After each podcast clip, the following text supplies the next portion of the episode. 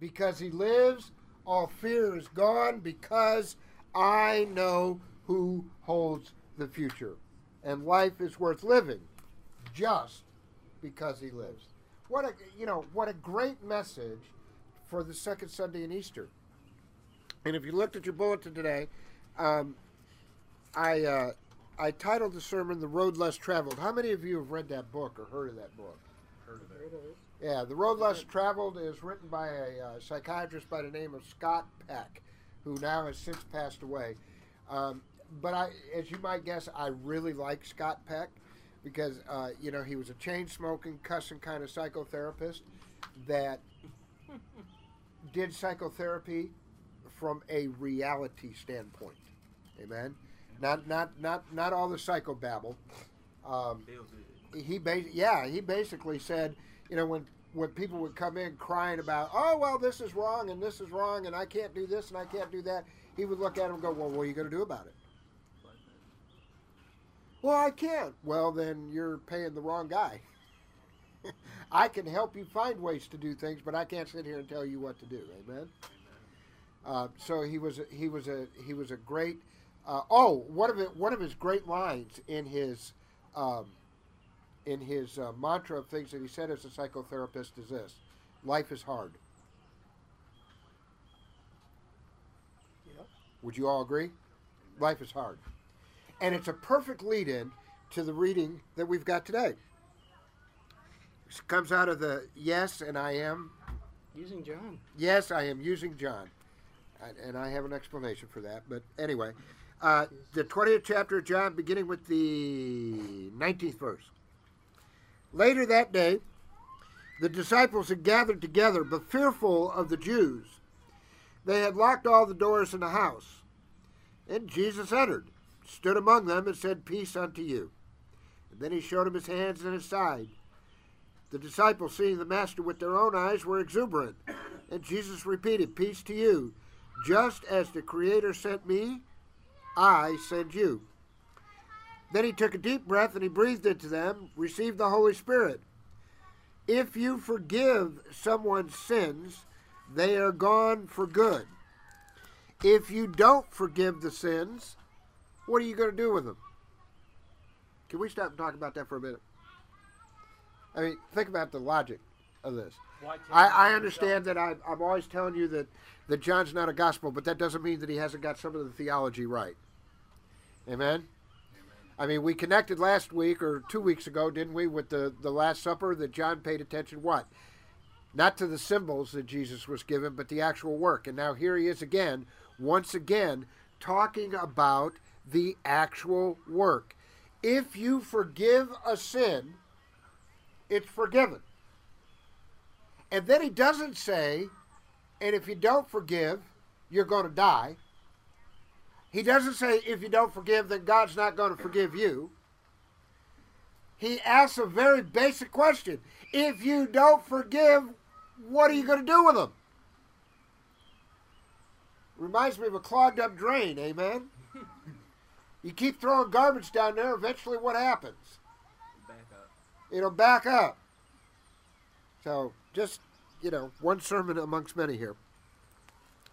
But Thomas, sometimes called the twin, one of the twelve, was not with them when Jesus came, and the other disciples told him, "We saw the Master." And Thomas said, "Unless I see the nail holes in his hand, put my finger in the nail holes, and stick my hand in his side, I won't believe." So eight days later, his disciples were again in the room. This time Thomas was with them, and Jesus came through the locked door, stood among them, and said, "Peace to you." And then he focused his attention on Thomas. "Take your finger and examine my hands. Take your hand and stick it in my side. Don't be unbelieving. Believe." Thomas said, "My Master and my God." And Jesus said, "You believe because you have seen with your own eyes. Even better blessings are in store for those who believe without seeing." This is the Word of God. Now, I want, I want to play with you for a minute. What does this last statement that Jesus made, or John has Jesus making, mean? So you believe, because you've seen with your own eyes, but even better blessings are in store for those who believe without seeing. What, what, what, I mean, I don't know about you all, but doesn't that bother you a little bit? Aren't people more blessed that actually do the work? Yeah, I mean, it sounds like, I mean, that's what it kind of sounds like, right? Sounds like it's kind of setting up a, a, a save scale. Right? Mm-hmm. Doesn't it? I mean, oh, well, you saw and you believe, so you're saved, because you believe. But even more blessed are those who have never seen it believe anyway. So, so if you if you married, so you're a bit, so we can have better believers. So if you if you if you're married and you can watch your spouse all the time and trust them because they don't behave, it's better if you don't have to do that and you just believe in that character. Yeah. So let's peel the onion back. What is he really saying? You know, let's let's let us let us take the road less traveled. What is Jesus saying when he makes that statement? What is his point? And believe it or not, Brandon was actually on the path. What do you have to have in order for your wife or husband for that relationship to work for lots and lots and lots of years? Trust. Trust. Trust. Trust. That's what this statement is. Trust God. If you trust the relationship, then the blessings are going to be incredible. So in other words, if you don't have to sit down and think about every crossed T, dotted I, you do something because you know that it's right, and you do it because you know that God loves you, you don't have to figure that out, then the blessing is going to feel smoother. It's going to feel like a blessing. Amen? If you just trust that God's going to be there when you need God. Amen. Whether you've I, done good or bad. I could give you an example. You see, it's raining a little bit right now. Amen. I am sure that there is somebody this week that will tell me, oh, yeah, Pastor, I was going to come to church, but it was raining cats and dogs where I was at. I didn't see any way that we could have church. We've been outside for ten years. You know how many times we have been rained out? Never. You got it. Zero. We have been colded out. We've never rained out. But we have never been rained out. And the reason that we haven't been rained out is because in order to rain us out, the weather would have to be very specific. Sideways, right? The rain would have to be coming sideways, and it would have to be raining so hard that you could not see the hand in front of your face, which means that we couldn't get under the pavilion to set up to begin with. Of course, the person who will tell me that will go, oh, wow, I never thought about it that way. Well, the next time it's raining here, I'll be there. Right? Gee, if they'd have just gotten up, got dressed, and came. Amen? Something good on T V. It's the same thing that Jesus is talking about. Do what you do, because not because you have to sit there and think it through. Just or do it because you know that it's right. Or you're yeah. comfortable. Thomas, look, dude, I love you. Matter of fact, aren't you, along with the rest of the disciples, you told me a week or so ago that you would die for me? I noticed you weren't here the first couple of times. But that's all right. Don't worry about that. You've seen me now. You get it. You understand it. But those folks that don't need all that work are going to experience blessings like they never thought they could have. So one, first point here, on that road less traveled. Take the road that's less traveled. Don't work so hard at this, folks. You don't have to figure everything out. It is okay when somebody says, well, I don't understand how God could... Whatever, you don't have to know. If your relationship is intact, that is, I tell this to people in our community all the time. When they say, well, I don't know how to explain to my parents how I'm gay and that it's okay with God. And my response to them is, you have nothing to explain. If they can't accept it, that's their problem, not yours. Well, you know, Pastor, I don't want to insult them. No, what you're really saying is you don't want to get cut off from the inheritance. Or you don't want to have the uncomfortable discussion. Thank you. I'm being honest here, folks. That's that's what happens. That's what Thomas was doing, and that's what Jesus was saying. Look, you can do that if you want, but it's a lot of work. You don't have to work that hard. Accept your relationship with God. Now, believe it or not, that's the preamble. Oh, I thought that was a whole sermon. No. Okay. I got two more things. Okay, go for it. So, therefore, how many of you have heard people say to you that if you doubt that you're sinning, or that you're really close to sinning, that doubt causes sin? Amen? Okay, that's a theological lie. That is another power and control move on the part of the institutional church. It is not a sin to doubt. In fact, if you work it correctly, it frequently leads to more intensive search for faith and deeper probing of your own tradition, and especially if it's carried on in a, a fellowship, say like our church, where you can ask the questions. You can have the debate.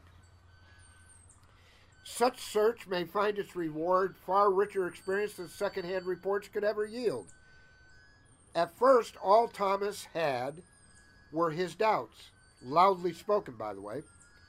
It is all many church folks have today, and like Thomas, in such circumstances, we are open to meeting Christ again for the first time. And no, that's not fallacious or, or, or, or humorous reality. It's the truth. Now, I thought that I would, I don't think I've ever shared this with a church before. No, I, I don't think I have. No. Because I'm usually pretty, pretty quiet about my personal life. But I want to make the point that, number one, the resurrection is true, and number two, that God loves you regardless of your gender or your sexual orientation, and that is kind of a Thomas-like experience, except for me, it was a night where I wasn't even looking in that direction. It was on a night when I had given up on the church. I had walked away from the church. I'd already been told that I wasn't going to be ordained, and I was living back in Chicago, and I started meeting, uh, dating this guy that was married, had five kids. Yeah. Um, I was madly in love with him, and he thought he was in love with me, uh, but he wasn't leaving his wife and five kids. And so we, we had difficulties, as you might imagine, because we'd get together maybe once every other weekend or something like that, and, and I was, and, and you know, this is going to come as no surprise, I was starting to get pushy. Pushing him to make a decision as to whether he was going to stay with his wife. I can't continue sleeping with a married man, blah, blah, blah. You know how all that goes. Well, I pushed enough that he decided to try to fix things, and he got tickets um, to a really hot play in the city of Chicago and took me to the play, then took me out to dinner, took me. I went on a date that I just went. Um, And then we went to dinner at the Palmer House. It was just an incredible evening. And then we ended up back at my apartment. And that was an incredible evening. And Billy, you're going to laugh at this. It was such an incredible evening that the next morning I got up and I was fixing breakfast. Really? You trying to kill him? Well, and as I'm doing that, uh, one of the things I needed to tell you is this guy was kind of a, uh, uh, what do you call him? A... Uh, Mystic, mystic. He believed in spirits. He he knew that, that ghosts existed, et cetera, et cetera. Um, and we talked about it a little bit, but I never gave it any never mind. Well, he comes walking out into the uh, kitchen as I'm cooking this breakfast, and he looks at me and he goes, "Man, last night you had a visitor." And I thought, okay, here we go. If you're going to tell me God was watching this, you know, bite me and get out of my house. We're not having this conversation. And he said, no, no, you really had a visitor. And then he proceeds to describe my dead grandfather right down to the mole that was on his cheek and the way his heart, hair was parted. The exact color of it. Now, understand, folks, I don't talk about my family. Not not back then when I was dating, and we'd only, you know, and this wasn't, I couldn't get it to go anywhere, so I wasn't talking about my family. I have very few pictures of my family in the house. As a matter of fact, now that Billy and I have been together, we have more pictures of our family and what we've done than I ever had prior to, to getting with him. So there was no way that he knew anything about my grandfather. And I looked at him and I said, okay, smartass, what the hell was he doing there? And he says, you know, that was the part that confused me. I, he said, I didn't know. He just kept stroking your forehead saying, you're okay. You're okay. And then he left.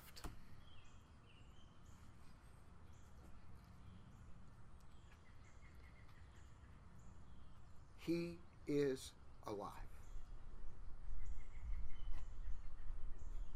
And by the way, God doesn't give a damn about your orientation.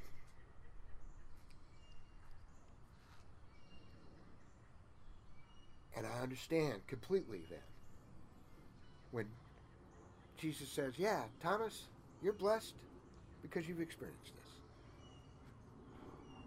But even more blessed are the people who haven't and believe anyway. Because I can tell you, when I have told that story to other folk, they have often looked at me and went, well, what did you guys drink that night? Were you doing drugs? And the only thing I can tell you at that point is I've never done hard drugs. And that particular night, we didn't have anything to drink. Jesus is alive. And to live that out in your life, that is indeed a road less traveled. Last point.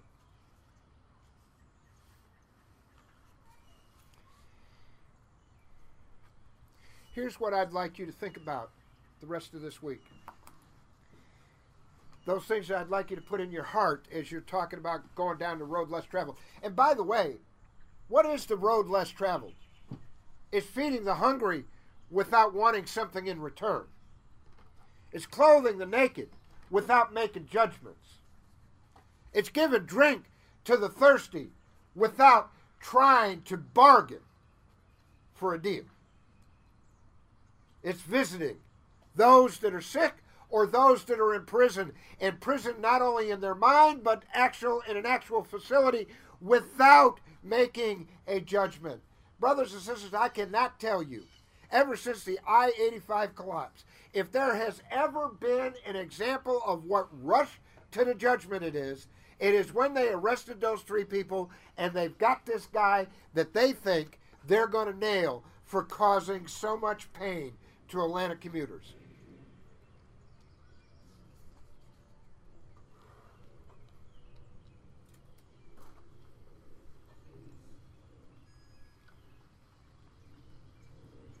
Listen to these words. Peace I live with you. I leave with you. My peace I give you. Not as the world gives you. Do not let your hearts be troubled, neither afraid. Believe in God. Believe also in me. These are the seeds, folks. This is the road less traveled. And every once in a while, when you're going down that road and you get nervous, then you might want to hear these words again. Are you ready? Peace I leave with you. My peace I give you. Not as the world gives you, but I give to you. Do not let your hearts be troubled. And don't be afraid. Believe in God. And also, believe in me. God bless you.